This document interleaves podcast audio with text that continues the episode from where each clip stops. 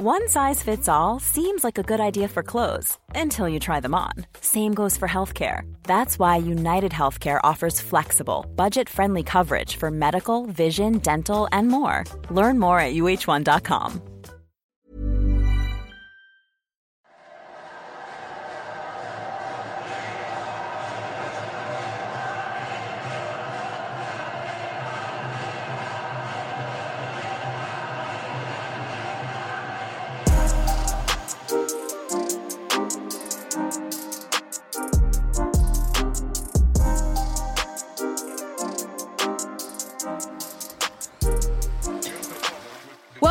to Up Front at the Euros. I'm Flo Lloyd Hughes. I'm Chloe Morgan. And I'm Rachel O'Sullivan.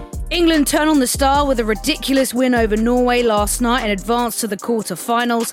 They weren't the only team to impress over the weekend as France, Sweden and the Netherlands look the business. Unfortunately though, Northern Ireland's journey ends at the group stages despite a promising performance against Austria.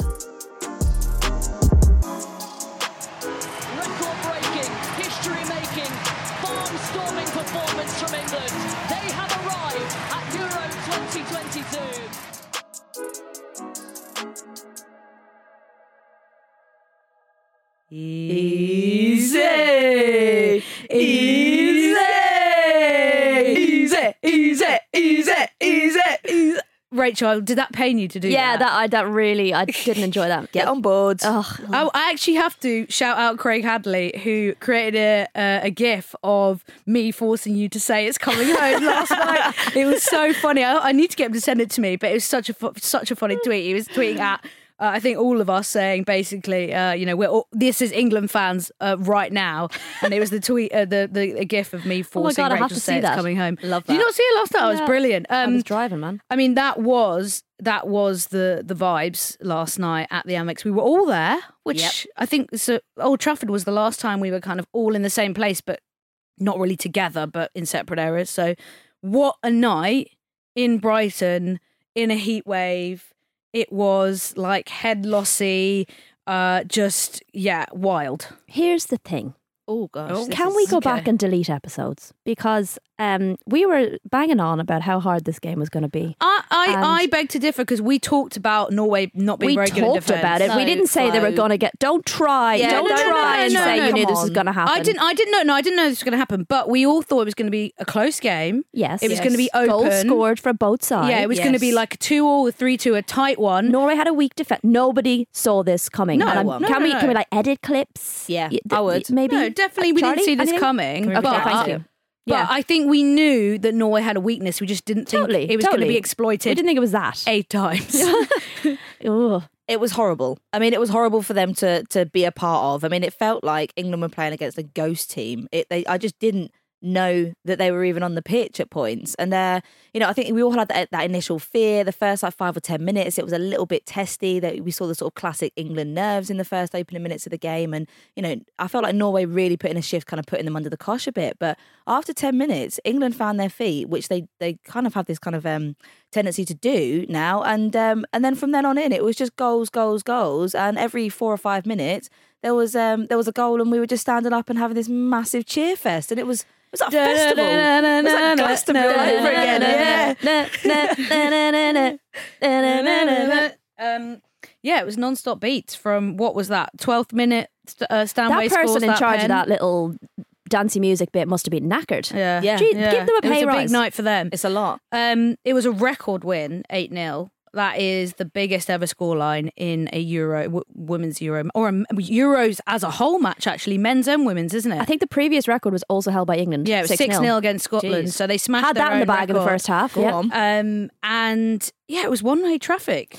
Ellen White gets a fairly soft penalty in the 12th minute. And I, so no replays where I was sitting. Uh, and I don't think many people in the press box got replays. But mo everyone who was watching at home told me, yeah, she dived. She bought that. Okay, it was a penalty and it was a dive for me. It was both. So for me, um, and the ref was pretty consistent with this type of foul. Thorisdottir had her arms all around Ellen White as she came into the box. Ellen White was like, "Whistle's not going."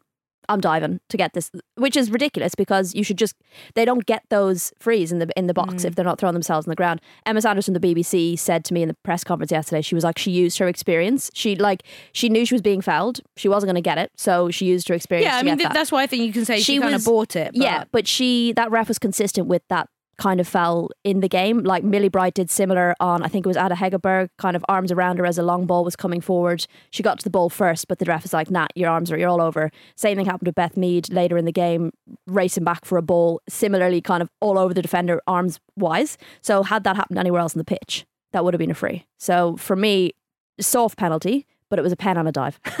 because you think there was still contact enough yeah, to yeah, yeah. make it for sure. make But it. in in my opinion, I'm sure I'll be told I'm wrong and that it was too soft. I haven't actually even seen a replay from it yet, and I was so high up where like the, the TV and, and radio commentary positions are. I would ha- wouldn't have a clue if there was contact. Or I not. had her in my lens, and I remember I saw the arms going around. And I was like, "Oh, she's in Uh, trouble here." And then and then Ellen did her flop, and I was like, Yeah. "Oh, okay." So it's uh, yeah. Sometimes you got. I mean, Ellen got that got, got that penalty in in the World Cup in 2019. She's good at doing it. Do you know what? If it was one or two nil, absolutely be aggrieved by that. Like Yeah. I'd get Oh, that but it because make a difference in other end days day. it wouldn't be given.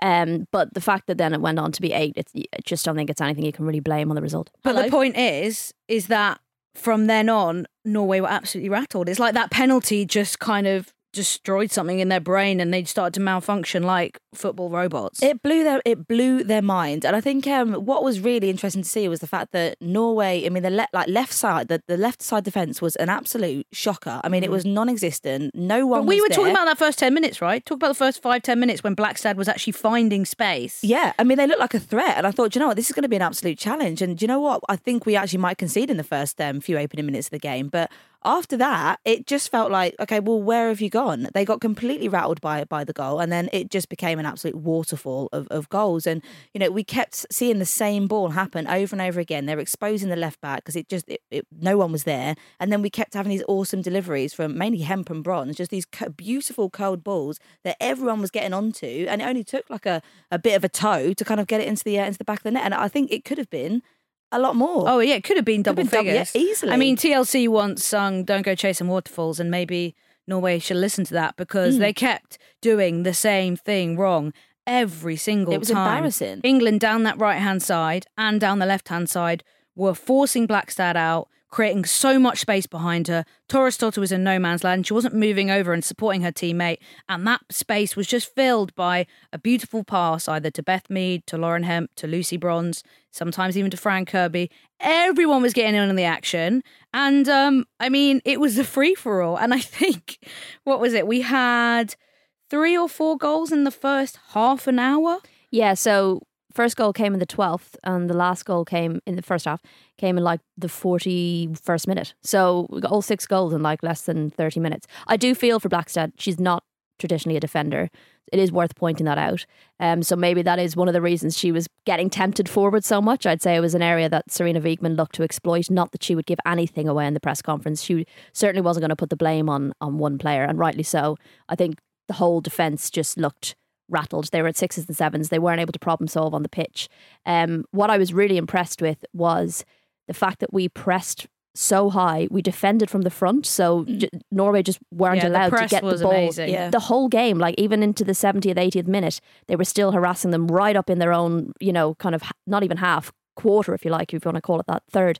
Um, so I was really impressed with that kind of desire and hunger to just keep on pressing. And I asked Sarina Wiegman, I asked her one question in the in the press conference last night, and I said, "You've spoken a lot about being ruthless. Was that ruthless enough for you?"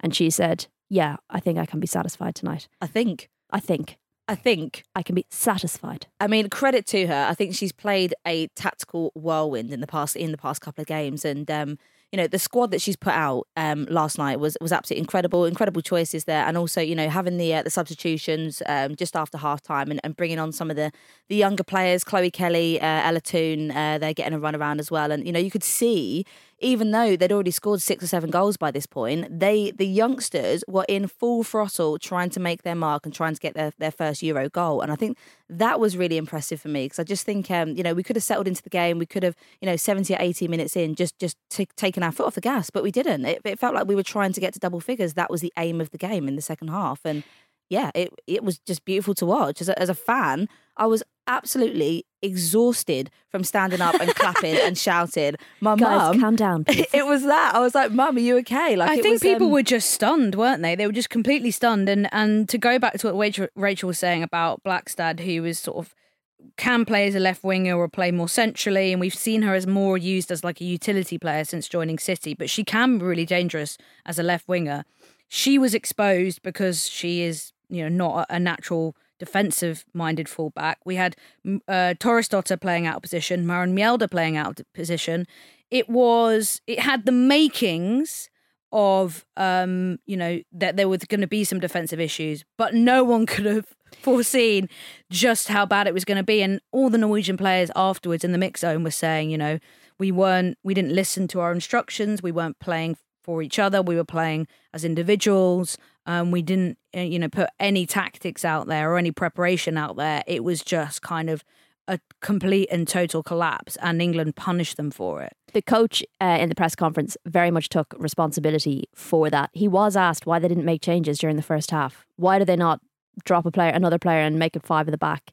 Um, which I thought was a surprise. There was no, and we saw it similarly in. I know we're going to get onto it. The France Italy game. That ability to problem solve during a match, and mm. they kind of both teams in those games waited until halftime to go.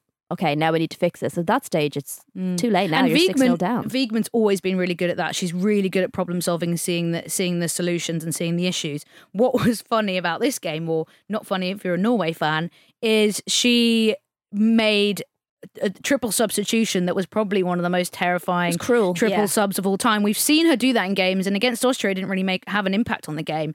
But against Norway, it was kind of like kicking someone while they're down. You down. know that 'cause you had Simpsons gif where they're like, "Stop, stop, he's already down." Literally, you had Russo, Toone, and Kelly coming on, and there was another. It was Russo, Toone, and Alex Greenwood that came on as a trio. Yes. And then, just, not long just later, to make it worse, Chloe Kelly ca- go on, Chloe comes on. Kelly. It was it was brutal, and also we have to talk about Ellen White because obviously there's been so many conversations about her poor form for City, and that is undeniable. But at the same time, we've also been talking about how she comes alive in major tournaments, and there's been this kind of battle between White and Russo.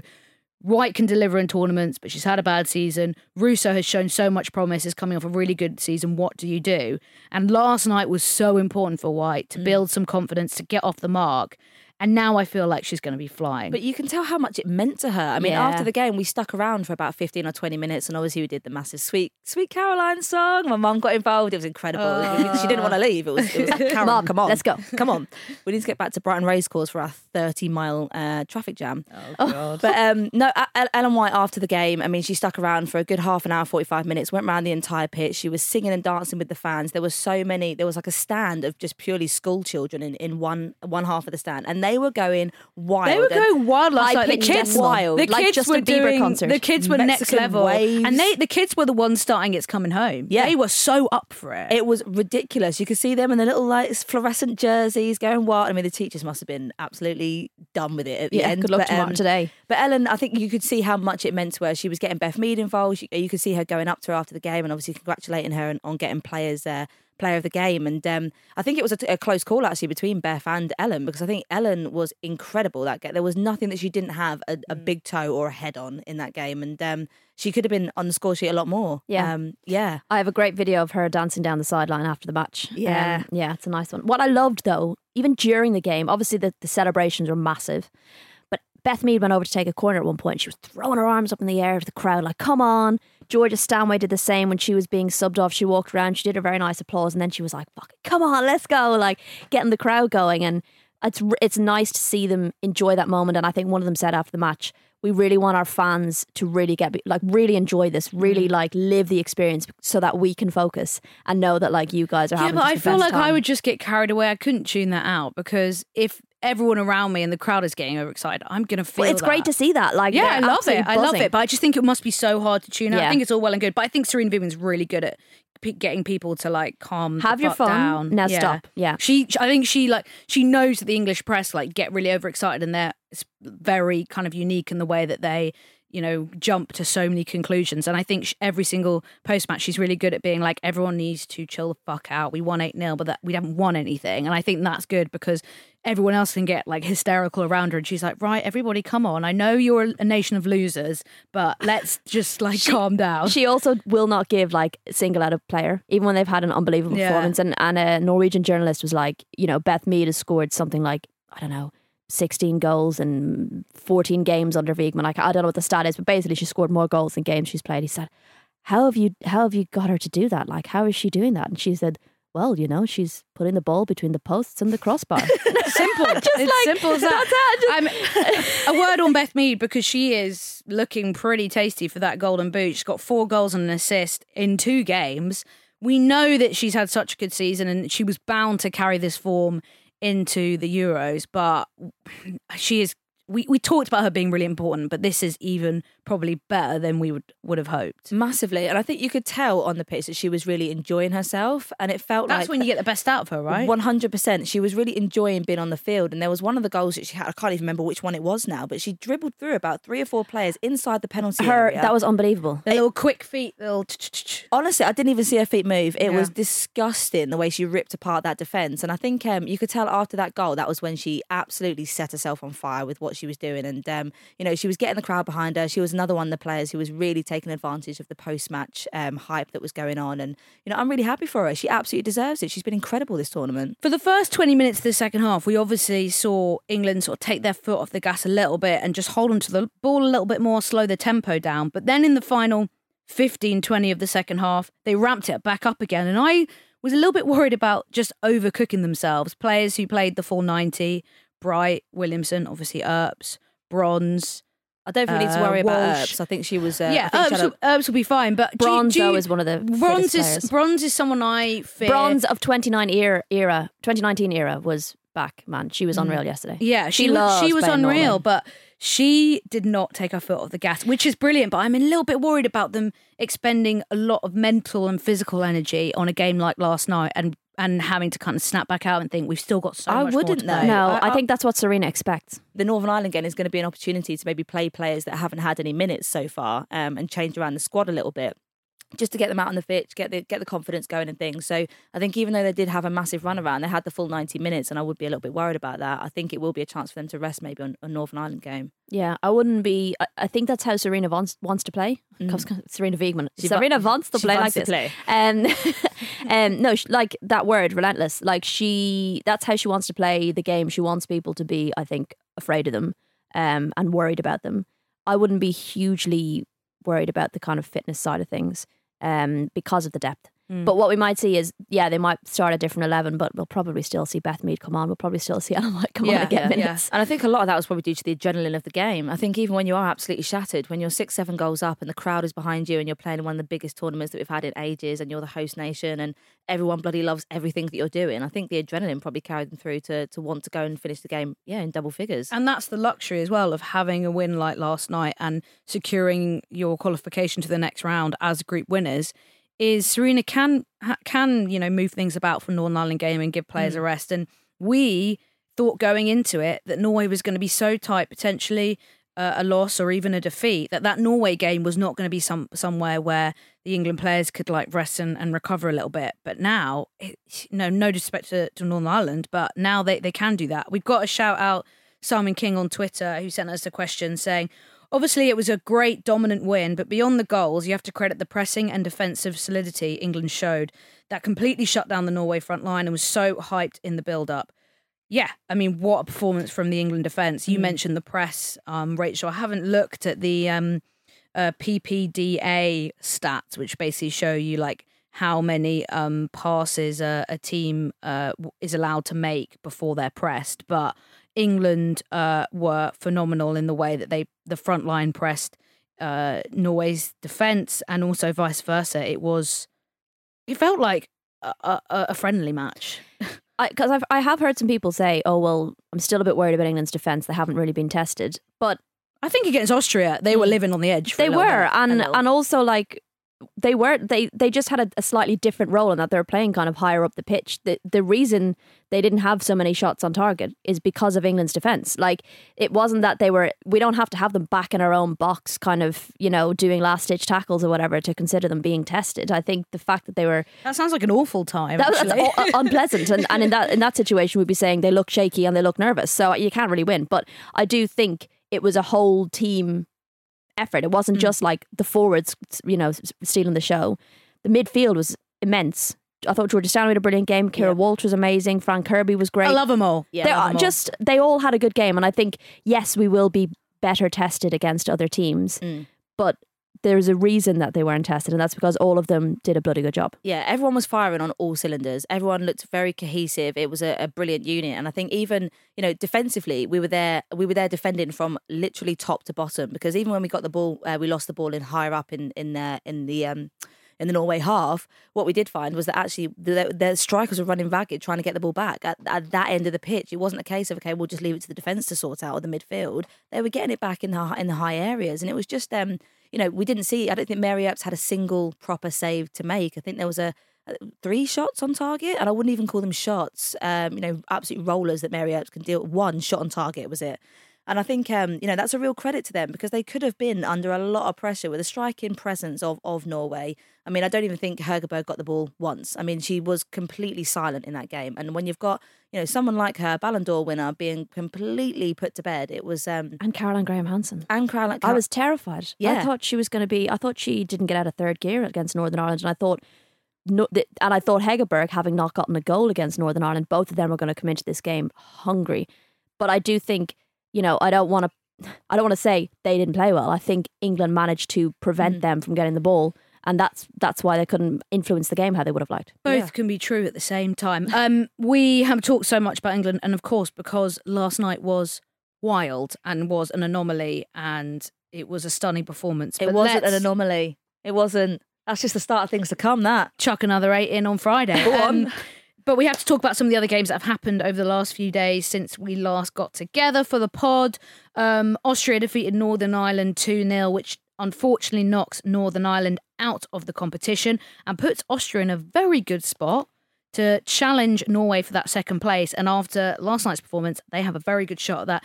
Austria, as we know, as we spoke about, such a good defensive side, so organised, so hard to break down but they scored two goals as well, which is important for them because they don't score a lot of goals. That's they don't score a whole lot, and they've got good attacking players. Mm-hmm.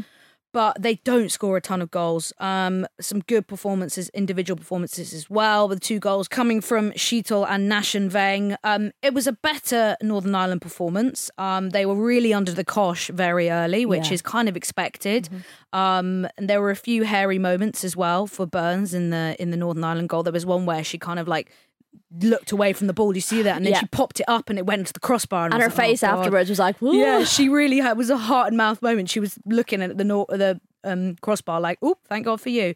Um, but obviously, we knew it was going to be always be a massive step up for Northern Ireland to be in this competition, and and Kenny Shiels was was again saying afterwards that you know it it was going to be really hard for them to to compete with some of these top nations. But where do they go from here? I think it has it's kind of, it's woken up the RSFA in terms of the way that they're developing women's football in Northern Ireland and putting on that full time camp. So there's still stuff to take away, for sure. But this is it is going to be hard to know that you've also facing facing England on Friday, who've just smashed Norway eight 0 um, I mean, what do you do for that game on Friday? Um, I would like. I, I imagine they will definitely look at that Norway game and and learn from it. I think Northern Ireland do have a pretty decent defence. You know, they've got strong defenders. They can sit back and kind of absorb pressure. Um, I imagine they'll look to. I mean, this sounds silly, but do better than Norway. I imagine if they are able to reduce the scoreline significantly um, to what Norway lost by, they'd be pretty happy because England are going to be coming in full of confidence. Um, and having scored so many goals, you know, players are going to feel like you know, you know when you've got those games where you haven't scored for a while and people are nervous, and that that's not going to be the case with England. I think so. I think for Northern Ireland, they'll just be looking to to keep the scoreline close if possible, and probably get a goal. I think that'll be another big thing. If they can get a goal against England, that would be a nice little cherry for them. Um, but they have put in some impressive performances. They did look shaky at the beginning. I think understandable against Austria because that was probably the game that they'd highlighted that they could potentially get points out of. They drew with them in the in the World Cup qualifying groups. Yeah, yeah, they put on a really good performance Yeah. against them. and the fact that Austria didn't get their second goal until the 88th minute, they probably had And the little bit of first goal was a bit of a jammy one, like it flicked off a Northern Ireland player and then put it straight into the path of a Yeah. of a Schiechtl. So that was a hard one to yeah. take. So they probably had a little bit of hope towards right up to the towards the end of that game that they might be able to get a draw. So, um, yeah, I think I don't think they'll be necessarily heads down massively. I think they've put in admirable performances, and I think they'll just look to continue to do that against England. And Austria got to the semi-finals of the last Euro, so it's not like they should be completely written off. And this win gives them a massive chance of, of getting through to the quarterfinals if they can get a result against Norway. So they're not a team that we should kind of completely rule out of potentially getting to the semi-finals again here, because if you are hard to break down, like clean sheets can win you games. Massively. I think um, Austria will be looking at the the England uh, Norway game, thinking, "Hold on a second, we've got a bloody chance here." Um, and this could be a real uh, opportunity for them, I think, to capitalise on the aftermath of what's just happened. I mean, Norway will be coming away from that game absolutely reeling, not full of confidence, uh, struggling to, to understand really what's what's happened, and they don't they don't have a long time to kind of fix things. So what they really need to do is is look at their weaknesses, especially in the defensive um the, the defensive situations. I think that's going to be again where they're going to be most at risk. But you know, with Austria, I mean, they could have easily come away with a with a draw. I think with that with the opening game against uh, England, they've just won against Northern Ireland. So I'd be thinking we might be able to take this. Uh, we might be able to get through. Um, yeah, but I've got to agree with you, Rachel. I think the out of the, the Northern Ireland sort of objectives for, for the next game on, on Friday, I think you know for them it's all about the occasion now. Um, you know, being able to, to play in a probably quite a packed stadium. Um, the atmosphere is going to be amazing. The fans on both sides are going to be incredible, and I think it will be another history making situation if they are able to get that second goal. So. Um, yeah, I think that they're not going to go out there and uh, and and sort of lie down and take it, but I think um, they're going to put in a shift. But it's um, it's probably probably uh, just a case of enjoying the occasion and, and what they've created so far. And they did. Northern Ireland did do well at Wembley in October at frustrating England that first half. They went in nil nil at half time. So more of that, I think, would you know would be uh, would be a massive um, massive plus for them.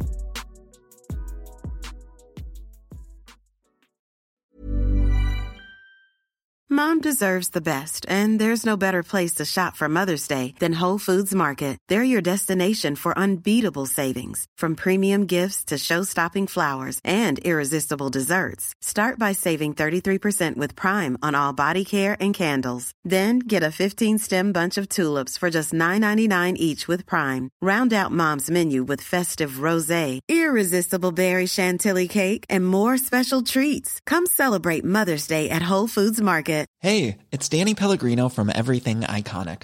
Ready to upgrade your style game without blowing your budget? Check out Quince. They've got all the good stuff shirts and polos, activewear, and fine leather goods, all at 50 to 80% less than other high end brands. And the best part?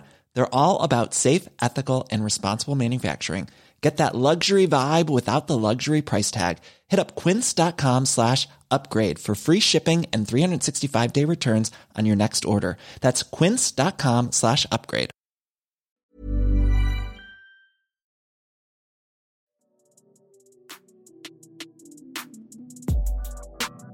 Some other big games we've got to talk about France 5, Italy 1 in Rotherham. Now, I certainly did not see this coming because Italy have had some very good results in the lead up to the tournament. They are traditionally and stereotypically very well organised, very hard to break down, um, you know, a defensive unit. Um, but boy, did the French absolutely slice them apart. And they were kind of the masters of their own doing in some of those goals that they conceded.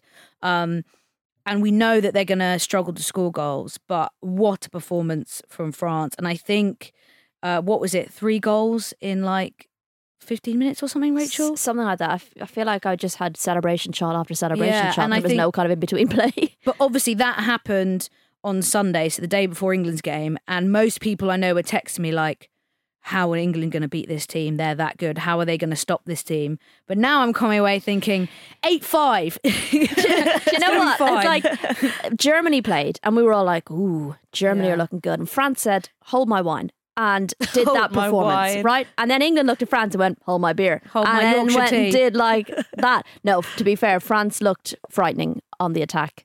Um, but when we were talking about earlier about England not switching off in that second half, I feel like France did.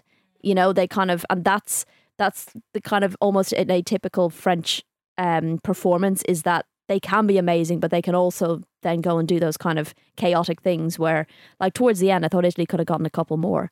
Um, but my God, the first half, that that front three, uh, just like Diani was just tearing up that that sideline. That that fullback was just, I mean, I really felt for her. Another example of a team not being able to problem solve during the match, um, waiting until kind of half time to kind of do anything about it. Um, but yeah, Geyoro with the hat trick. A couple of them could have scored hat tricks. Katoto got another one. That goal from Cascarino was, oh, did you see it? Unbelievable. Absolute peach of a goal.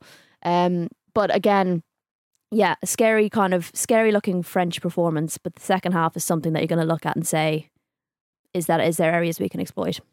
It's looking like obviously I'm making assumptions here and I'm jumping a little bit further ahead, but it's looking like France England potential final because Potential final. well because if France win their group, which is looking pretty likely because Italy were probably the biggest challenge in in that group for them, it means both are going to finish top. England would go and play the runner up of Group B. Which is probably Spain, maybe. Yeah, Or Spain or Germany, Germany. depending. Denmark, I think, are going to struggle now. Um, and then France will go on to play the runner up of Group C. And then in the semi finals, that means that England will play the winner of quarterfinal three, which is going to be the oh, God, this is C the and D chat, isn't it? Honestly, runner ups one. I mean, this is on the basis that we And- get through all these Yeah, and then very small France, games. France would be playing Yeah. in the other in the other semi final, which involves quarterfinal two, which is the runner up of A. Does that make But sense? but for the quarterfinal, So France face either Sweden or Netherlands. Yeah, so they might not win those games. Okay. But what I mean is, is that like There's a lot of if they here. do win those games, I'm making a lot of assumptions here. I know. Um, Chloe's then, face is a picture. She's trying to keep up with the Then they would meet in the final, and that would be iconic. Come on, France England final would be iconic. What have you just said? I, What? like, If A plus B equals C, then England no, and France will be in the con- I know it is confusing, but stay. Ah, yeah, with you me. lost It me at quarterfinals. No, it, it, it, it like st- stay with me. It, it, it, if if they were It to could both, happen. if they would both win their quarterfinals and both win their semi-finals as winners of the group, they would face each other in the final. Okay, That's if they the both easiest carry thing to on say. winning, they'll end up in the finals Yeah. together. right. If they As in all- they're in the other side of the group. Yeah, if England and France win all of their games, then they will both end up in the final. yeah, I mean, that applies to any team in the competition. Yeah, but well, not necessarily because England, if they play Germany in the quarterfinal, then like that that doesn't apply because they'd knock each other out. Does that make sense? I can't even. Whatever, it doesn't matter. I'm Oh my!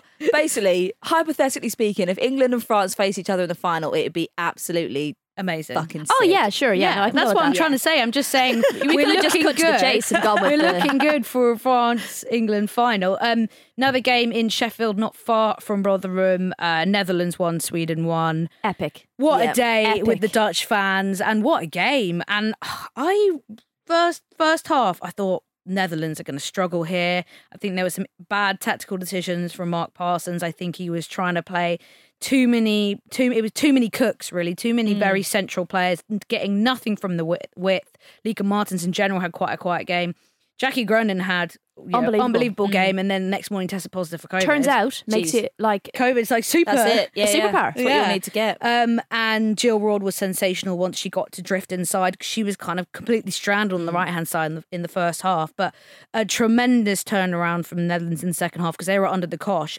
And massive shout out to their keeper, uh, Van Domselaar. I was so impressed. That was like her second cap. it was like her second or third cap. Karen Bardsey and I had like couldn't decide because I said she'd only had one cap so Yeah, far, that's what I and thought. and KB said that she'd already had two. But obviously, as we know, it's impossible to find any information on women's football, And also, so we will never know the truth. two or three is still not a lot Exactly. of caps, and, to she's- come on and she's only Sweden. like 22 22 or something? Yeah. She plays in the Dutch league, which is growing, but it's still not, you know, a super developed league. Um, and I think she's better than bloody um, Van Veenendaal, Yeah. who is Uh, so chaotic. Um, so shout out her, and I'm so excited for Holland discovering their new number one. Yeah, I mean, I would be really fucking scared if I was uh, Dahl right now because, to be honest, I think Domselaar's done enough to keep the shirt. Um, yeah, I mean, Van Veenendaal's out. Veenendaal's out anyway, but f- going forward, Yeah, yeah, hypothetically, I Yeah. think you know she she's in. She almost looks like a fan favorite now. I Yeah. mean, she was absolutely critical in them keeping that draw, um, and I think credit goes to her. I think she was my absolute player of the of the game, and it's not easy. You know, coming into a game like that, she's probably not played. Uh, many games or in a long while, especially not with the, obviously the national team. Having only got what two or three, one or two, two, three caps to be Mm, settle on, Two and a half. two and a half caps. Um, Two, yeah, two point five. and she came on so so early as well. I mean, um, yeah, to, I, I just thought she was incredible, and um, she was calm, composed, started to enjoy the game, playing out from the back. You could hear it. The communication from her was incredible. Um, yeah, she's definitely one to watch. For the listeners, Van Veenendaal, goalkeeper, got injured. There was a, a really weird clash. I feel like she took out two of her defenders. She, Yeah. she calls it. This is just Yeah. peak Van Veenendaal. She's so chaotic. I need her to just like chill, fuck out. The, the corner. It was a free kick or a corner. I can't think it was remember. a corner, yeah, And not sure. she just wiped out Aniek Nouwen And Van der Gracht. and, and Van der Gracht. and Van der Gracht went down with a really bad head injury. She flew into literally like Superman Oi, flew into both of them. Nowhere, no, but she was nowhere near the ball. It hun. doesn't matter. The, the the fact is that she tried to go for it, and you're told to absolutely go through your defence to try and get that. Yeah. Well, but she there's, did that, There's, ti- and- there's timing and accuracy, and she had neither of those things. That's not key for goalkeeping, Oh, actually. Right, who knew? accuracy. But I do think Van der Gracht's head injury looked really bad. and really bad. She was down for didn't- like tw-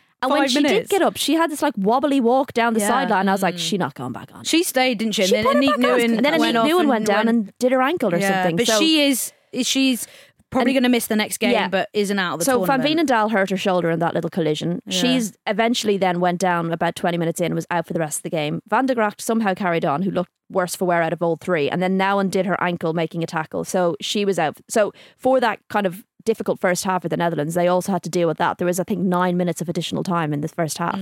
Um, so really impressed with how they second half came out, turned the game around, put it to Sweden. I didn't think that was going to happen. I thought the injuries were going to shake them.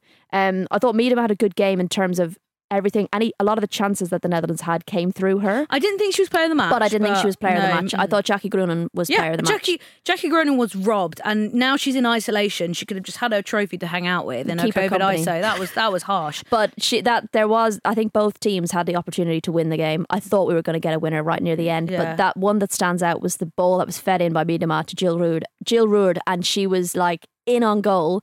And it was a combination of a miss hit and a flying Magdalena Eriksson Yeah. sliding challenge that Yeah. stopped her from from getting that. I thought that was a winner, but I think points shared was probably fair. Yeah, it, it was based on on Netherlands' second half performance, but I do think similar to Norway that Netherlands' defense just looks so shaky. Newman looks so uncomfortable. Um, she got absolutely done for Sweden's goal. Uh, Janssen playing out of position. Oh, was that the Wilms playing out of position. Yeah, Oh, it just Aslani they all now look absolutely peach. all over the shop, and I just think they're going to be. They, I think it's going to be hard for them to to make it to the final because I just don't think they have as much balance and depth as some of the other teams in this competition. Do you not want to do a hypothetical though and just run? No, we're only would doing look? that for England and France. Oh, I see, I Another see. If it rains on Tuesday Yeah. and then Unbelievable. Uh, we also got to mention Portugal two, Switzerland too. That was on Saturday. Um, I've got to say, I was in Portugal Lee. for the game, uh, not to, not for the game, obviously. Um, you're in the wrong country. was it shown on TV? I was like, oh, Portugal are playing. It must be in Portugal. um, no, I was actually on a Hendu in Portugal, and I watched it. And I've they got- had it on Portuguese telly. yeah, they had it on Oh, Portuguese wicked. telly. Yeah, I mean the commentary didn't understand, but Yeah. I, you know, I bet they were excited coming back from 2 0 down. Yeah, it was a great were, I mean, they were excited to be involved in the competition, but what I didn't get was any sense that Portugal were involved in the women's Euros. I mean, we uh, there was wasn't anything. There wasn't anything in Portugal to indicate that their women's team was now in the Euros, and obviously they came into it quite late. Um, They only had about two months to prepare the marketing materials. That's probably why. yeah, but Spent all their budget. Come on, get, get your finger out. It's not like you've not got a great budget there to work with. Um, but yeah, I thought it was a, it was definitely a fair result. I mean, obviously Switzerland completely destroyed them in the first uh, opening sort of 15, 20 minutes of the game, and I thought, you know what, this is going to be a, an easy one. They're probably going to run away with it, sort of six, seven, eight nil. But you know, Portugal to come back. I mean, at the end of it, I was bloody rooting for. For Yeah. Portugal, I was like, And given on. their lack of preparation, given everything that they've they've had to deal with and build up to this tournament, and then getting a really good result against a team Hmm. that could have been home and dry in that match. I mean, Switzerland will be so frustrated. And then the next day they wake up and they've all got the shits, and then Oh, they have not- to cancel training. nightmare. Someone ate some dodgy cheese in the Swiss team. Someone ate some dodgy um, They've all afternoon got tea. eight of them. Eight of them had That's- gastroenteritis. Did, did and you so see? did eleven of the staff. Or. No, something. did you see the video they put up of like enjoying no. a lovely, a, Oh. a, Of a what? lovely afternoon tea on the on the Sunday afternoon, and then Monday Oh. morning they wake up and it's like eight of the eleven team have have the shits. No, not They the. said didn't that, gastrointestinal That was the problems. headline. and they had to train uh, cancel training. So yeah, that's uh, made uh, made things a little Portuguese bit worse. put the on shits up Switzerland. What's mad is that group, which we thought was like, I mean, it's still probably Sweden and Netherlands getting out. They're all the same points, same goal difference. It's wide open, baby. Um, and then the last game you got mentioned as well Belgium won, Iceland won. My fave, Justine Vanhaevermaet, who plays for Reading, who I just obsessed with her because she's so tall and she just does it all. She's been playing at centre back for a lot of the season with Reading, but for Belgium, she's like one of their best goal scorers. To be fair, I think most of the Reading team have played at centre back. Yeah, it's point. true. There's but well, she's so tall as well. So I think Kate. James just like chuck her in. Yeah. Um, she scored the penalty, and Iceland's Berglind Björg Thorvaldsdottir made amends after missing a penalty to put Iceland in the lead before Belgium got that equaliser. And like you said, Rachel, yeah, that group, it's all it's all open, isn't it? It's all open across the whole. Well, not really Group A. No, Group A is done. Um, group A is done. well, no, it's not done. Well, we know But- England's going through. We just don't know who's going through second. Yeah, but there is still a lot to play Tell for. you, tell you something interesting. I Yeah. did a little predicted group with Scotty. I don't know if you've seen our Instagram. Yeah. We've got gotten the right. He's basically very smart, and he he's been picking who's going to win the games. I Mm. did a group who's going to come out in the group in which order. He picked Austria second. Really? Ooh, He- he did. mysterious. well, So- it's done, isn't it? That's It's done. it is. The yeah. truth, the truth there Got the two games right so far. So um, We'll yeah, let you we'll wait for see. that. There's no point playing the game. They're already in. Them's the breaks. If he gets that right, man, he's he's got to go viral. Well, that's it for today's up front. Obviously, we've got two games tonight Denmark versus Finland and Germany versus Spain. So maybe Group B will be a little bit more wrapped up by the time we next chat. Um, thank you, everyone, for listening on the Ramble feed. Make sure you subscribe to Football Ramble Presents for all our Euros content. We'll be back here on Thursday. If you've got questions, in the meantime, tweet us at Football Ramble, at Floyd Tweet, at Girls on the Ball, or at Morgie underscore 89. And we will see you all on Thursday. Easy.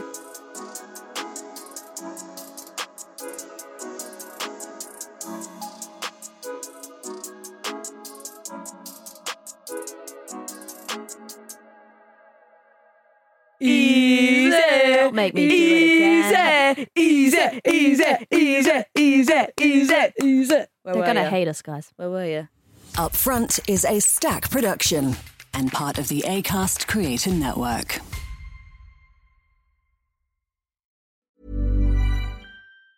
Planning for your next trip? Elevate your travel style with Quince. Quince has all the jet setting essentials you'll want for your next getaway, like European linen, premium luggage options, buttery soft Italian leather bags, and so much more. And is all priced at 50 to 80% less than similar brands. Plus, Quince only works with factories that use safe and ethical manufacturing practices. Pack your bags with high-quality essentials you'll be wearing for vacations to come with Quince. Go to quince.com slash pack for free shipping and 365-day returns.